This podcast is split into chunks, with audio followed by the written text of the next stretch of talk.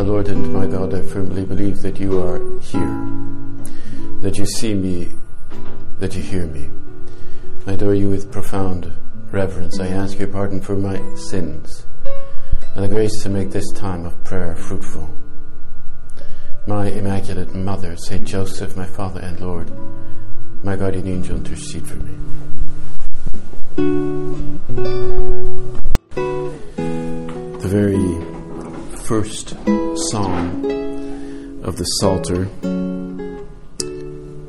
a tribute to King David, is a beautiful invitation to confidence in God. We will have it in today's Mass, in the response, happy the man who has placed his trust in the Lord. Happy the man who has placed his trust in the Lord. The woman, the man. And then it gives a description of what that happy man, that woman, looks like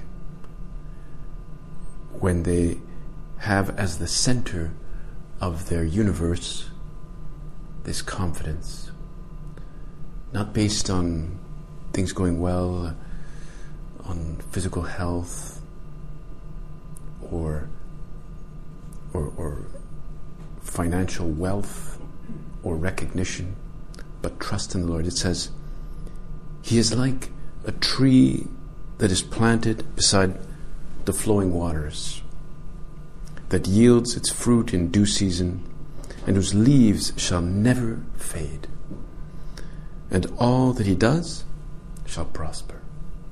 It's a beautiful image, of course. If that tree is planted next to a river, its roots go deep down and somehow has access to that water, and that's what makes it makes it prosper. It's what what makes it that its leaves never fade. And that is an image of what our confidence in God is like, that we never fade. All kinds of things can happen to us, and if we if we look at that confidence and we see it in the perspective of God's love for us, we know that a beautiful expression of God's love for us is expressed in the fact that He has given us a divine mission here on this earth, a purpose in which we have to have confidence. And if one image is that we are like a tree planted next to a flowing river, an abundant river, the other image that evokes the richness of this experience is the hidden treasure and the pearl. You know, our Lord says that uh, the kingdom of God, here it's in uh, Matthew, it's in, in the section where he talks about the parables of the kingdom. The kingdom of God is like a it's like a treasure hidden in a field, which a man found and covered up. And then, in his joy, he goes and sells all that he has and buys that field. Again, the kingdom of of heaven is like a merchant in search of fine pearls, who, on finding one pearl of great value, went and sold all that he had and bought it. If we, if we found a great treasure, literally a, a box or some kind of container filled with jewels and and gold, and we realized its value, we would do everything to safeguard it, protect it, make sure that it wasn't stolen, that we could safeguard and keep it. And we knew that this treasure could be something that could last a long time, it could be used a lot, and it it would just not we would not be set back. We would have a source of riches and energy there, and we we would want to make sure that we could use all its power, all its grandeur, and let it truly enrich us. I mean, physical riches like gold, and they, well, they have a limit. Money has a limit. It can, enri- of course, it can enrich us, but that kind of material power, financial power, or, or riches has a limit in what it can do. But this treasure seems to be a real treasure that goes beyond simply financial or material wealth. It's a treasure that that digs its roots in every aspect of our life, including our supernatural life, our interior life. We would understand that without this treasure we would be poor, we would somehow unable to be to undertake a lot. And maybe like certain rich people, it could happen, though we have this great treasure, we could see that with some rich people. They get used to having all this, uh, we get used to having and accustomed to having all this wealth around us. And one person told me he was working as a clerk in a store, and it was a very high-end store where you could buy, like, you know, shoes that cost thousands of dollars and and ne- necklaces, you know, like the ones on Bloor Street there, where they, they take them away at night so that you can't look at them, you know. But uh, so you don't. Uh, well, I didn't break the the window or whatever. But but he saw a lady come in with her, I guess, assistant. And uh, she would look around. She said, yeah, take, I would like that, and I would like that, and I would like that. She would point to all the things she wanted, and the servant would go and pick everything up. And these were multi-thousand dollar items, right? You would, before you, you buy something, you'd think, okay, is this worthwhile? But she said, yeah, all those shoes, I will have those shoes. Uh, that purse, I think, oh, yes, I'll have that purse. Well, no, I would actually like that one. And, uh, you know, she would like, just take it all in. And she seemed to be, well, so used to this and almost comparatively unhappy, not excited about getting such wealth. And the, the servant didn't look any more excited either, right? He was just like, okay, she wants this, oh, she wants that, you know. And so, so everything was taken for granted. Now, if our vocation is like a hidden treasure, it's hidden, meaning not everybody can see it, not everybody discovers it. It could happen that we take it for granted, and we don't realize the wealth that we have at within our reach, and we just get nonchalant about it, and therefore nonchalant about protecting it. But also, it is like a pearl. A pearl is unique to us, it's discovered, and we were allowed to find it. A pearl, by nature, is something you have to You have to, you don't discover it by, by accident, strictly speaking. You know, it's as though a pearl is something that God has been working at for years, just like that little pearl in its shell. It's always, always find it uh, fascinating to see how a pearl is made. You know, it's, it's there's a little, you know, whatever, an oyster or something like that, a little shell, and it's hidden away, protected with, you know, that, that little creature inside, and a little. A little piece of sand gets in there, and it works at it. It works at it. It works at it. I don't know how long it takes to make a pearl, but it, it must take quite a while. Mm-hmm. And uh, and that's the other image of, of our vocation, is that it is, you know, we were born, and when we were little babies, nobody had a clue. We were didn't have a clue, but with time, things happened, and that pearl began to build.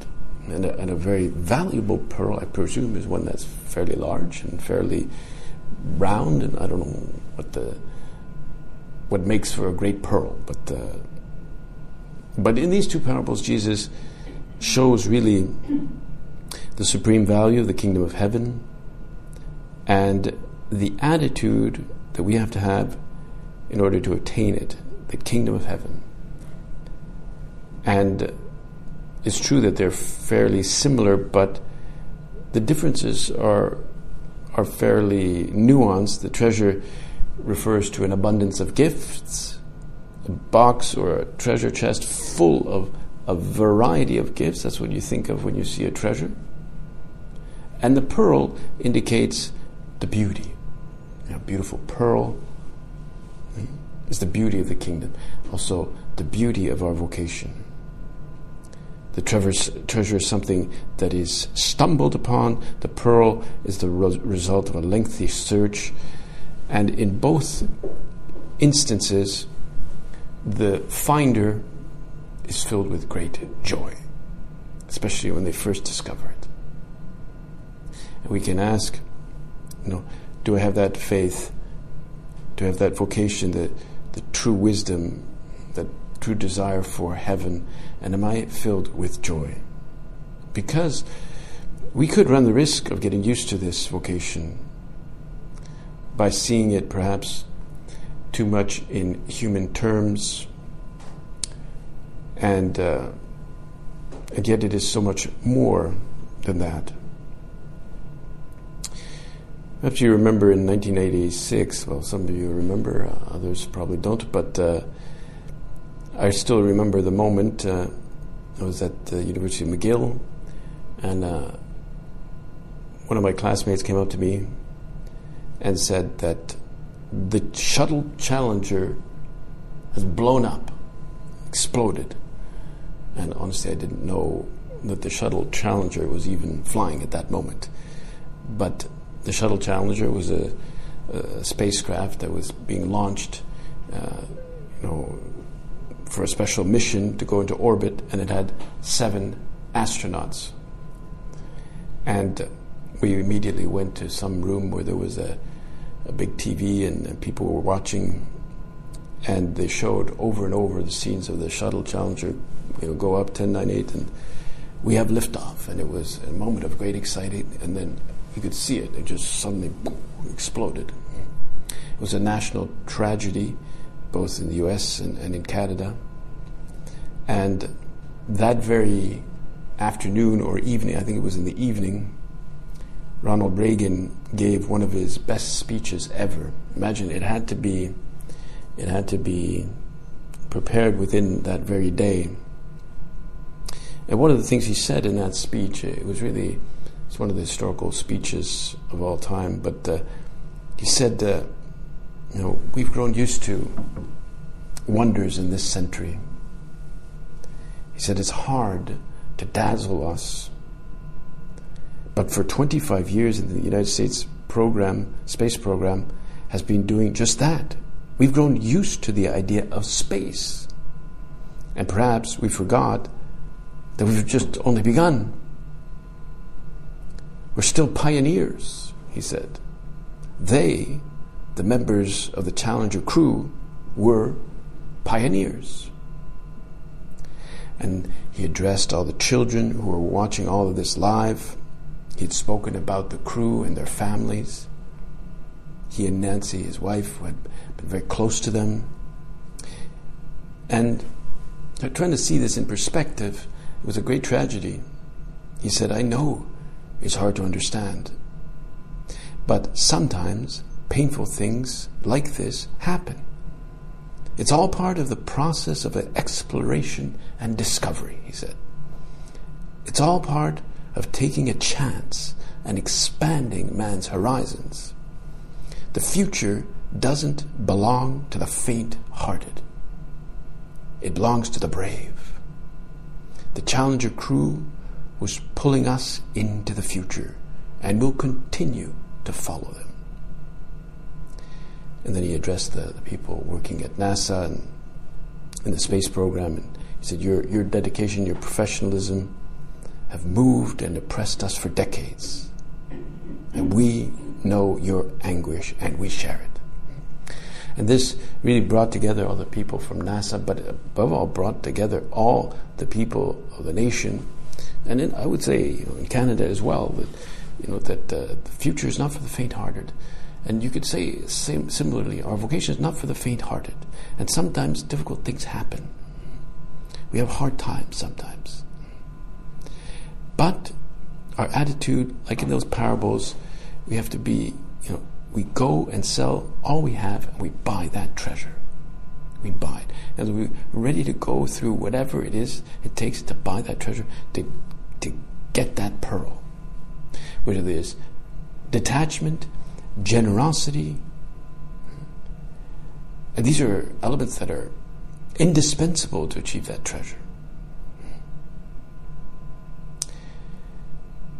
Our Father describes it like this. He says, anyone who understands the kingdom which Christ proposes realizes that it's worth taking everything, staking, staking everything to obtain it. The kingdom of heaven is difficult to win. No one can be sure of achieving it, but the humble cry of repentant of, the, of a repentant man can open wide its doors. So we have to see what attitude, real deeper attitude there we have for the kingdom in the sense, the broader sense of the kingdom as as in working in the church, as in belonging to the church, as in spreading the love of God, and more specifically also how our role is there in our divine vocation in the work. The humble cry of a repentant man can wide, can open wide its doors. So we have, to, we have to be humble, we have to be repentant. It's part of why we seek to go frequently to confession, because even though we are humble and repentant, that's still a very joyful cry, because in a humble and repentant cry we perceive deeply God's goodness and God's mercy, who lets us start again. And having that treasure, having that pearl, must really make us happy. And I would say increasingly so as we get older. Because as we get older, we become more and more identified with our vocation. This is more and more who we are. And there's something that gets more deeply ingrained in us about our vocation. It's almost as though there's no turning back. And there was something quite sad about seeing our brother priest die, Father Gerald, who was the first priest I ever got to know of the work. Well, they're sad because well, he suffered, and we will miss him with his uh, accordion and his good humor. And we felt the bonds that united us to him. But at the same time, hearing about somebody in the work passing away, we're filled with joy because we know he has crossed the threshold, he's fought the good fight, and uh, that was his life, that was his life, and, and it was a good life, a happy life. And I told you about that, uh, this author, Arthur Brooks, describes happiness in the way you would take apart a meal at a banquet. He said happiness is like a banquet, and it is not accidental, of course, that that the kingdom of heaven is also described as a banquet, the banquet of eternal life. And uh, you can describe a banquet in terms of its ingredients, its taste, its dishes, its desserts, its main meal. But you can also describe it, he says, in terms of its macronutrients. What are the macronutrients in a meal? I'm sure you know this. Proteins, carbs, and fat. There's somebody who is uh, helping me in an exercise program, and he told me, take a picture of each one of your meals. Right? So I'm looking around. And, okay. Take, take a picture. Say, I want to know, you know, how many proteins you're getting, and blah blah blah. And you might have to eat more, and uh, so you know, they had chicken and veggies and whatever it was uh, we had there, and uh, you know, and then I have to take a picture of the dessert. Take a picture of the dessert. I feel kind of weird doing that, but uh, you know, but he studies it, and then he'll tell me whatever. You know. But the, the three macronutrients are proteins, carbs, and fats, but in the, the macronutrients for happiness are enjoyment, satisfaction, and purpose. People have different balances in that, or different uh, concentrations of that, and those that are truly happy in their life have all three in abundance. They have enjoyment, or joy, they have satisfaction, and they have purpose or meaning in what they do, in abundance, like like tons. Our father had this in abundance. He was always very fun to be with in get-togethers. He was not like overly stoic or or angry. He was happy to be with, and uh, That's why Father Joe wrote that book, Master de Buen Humor, Master of Good Humor, in which he describes how our Father was a master of good humor. And that's because he had those three macronutrients. And they were all three and well-balanced. And those people who who are out of balance in these three, they have too much of one or too little of another, if they are asked, they tend to define themselves as unhappy. So if we are unhappy, or if we meet somebody who is unhappy habitually, then we have to dig into one of those dimensions. Which one of those dimensions, enjoyment, satisfaction, or purpose, is kind of flailing or missing? What is enjoyment? Well, enjoyment is a combination of enjoyment. It's pleasure, but it's also a sense of elevation, right? But that's only part of the equation. It also has a deep element of connection. We are connected with others. And we need that connection. It's part of the, the treasure that we have in our vocation. We have the connection in fraternity. And, I mean, it can be enjoyable to read on our own, or, I don't know, do something on our own, do, you know, go for a walk. Is, but, but that connection is part of the formula.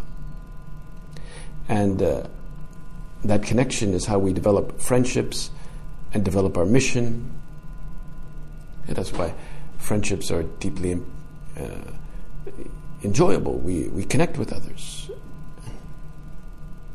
And we know that our mission that we have received in our vocation is not for ourselves. It's somehow where we give ourselves to others. Yet, in that process of giving ourselves to the others, we ultimately become very happy because we have that enjoyment, because we have uh, that satisfaction in doing that, and we have the greater meaning or purpose. Really, you could say, I suppose, happiness is just a byproduct of living our lives in a meaningful way. And the most meaningful way we can do is really to be those apostles in the middle of the world. And, and for that, we have to be well, well-centered. We have to be built on rock. We can't have happiness as a goal in and of itself. I'm going to do this in order to be happy. It's a byproduct. It's always a byproduct. And uh, if we just go out in order to enjoy ourselves, it's a recipe for disaster. We're not really seeing the ingredients that make up happiness. We would not be building our house on rock. What does the Lord mean when he says that we must build our house on rock rather than on sand? He wasn't simply speaking about uh, engineering. He says, everyone who hears these words of mine and does and does them will be like a wise man who built his house upon rock. And the rain fell, and the floods came, and the winds blew and beat upon the house. But it did not fall, because it had been founded on rock. And everyone who hears these words of mine and does not do them, or not, does not put them into practice, will be like a foolish man who built his house upon sand. And the rain fell, and the floods came, and the winds blew and beat against that house, and it fell. And great was that fall. It seems to suggest, you know, you can hear the words, but then not put them into practice, not live them, and you'll be like that foolish man. It's almost as though it's a, it's a directly related to what you might call non-practicing Catholics, people who perhaps believe, and they even, you ask them if they believe in the creed, yeah, but they never go to Mass, they they, they, they never put this into practice, they they live uh, skewered uh, lives, and then everything implodes when they have a hard time. That wise man alludes no doubt to Solomon, who was the son of David, who was known for his great wisdom. And he also, of course, built the Lord's house. That he built the top, the temple in Jerusalem on huge, huge foundations, the great foundational stone. But that image of the of the house built on rock is a very striking image. You know, we like well-built houses, we like well-built temples. We all like these things that are dependable.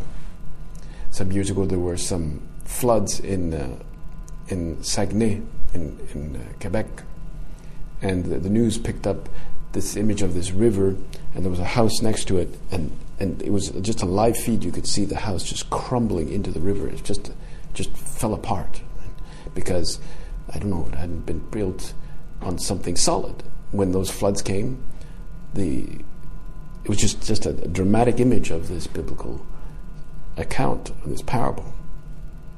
And they, they played this on a loop over and over. This enduring house is like the soul, and it is maintained only through hard work and labor, and the materials that that rock are our prayer, grounded in our Lord Jesus Christ, and the sacraments. But the foolish p- person just neglects the construction and maintenance of that of that building, and it has weak foundations. And uh, the weak foundations would be just giving too much importance to wealth and success, uh, or even the work is not truly inspired or, or done for the Lord. The work is not apostolically motivated. When we do our work here, if it's not apostolically motivated, or if it's not done for love of the Lord, we should think of ourselves as, well, we're building something, but it's on weak foundations, and we won't last. And uh, we are our house, our vocation would be like a like a brick house that would be heading for burnout. And uh, and there are many people today in this time now that suffer from burnout. And uh, and so we have to really ask for that stability, and build that stability, expressed in faith in God's providence, supernatural outlook in the face of unforeseen and unforeseeable events.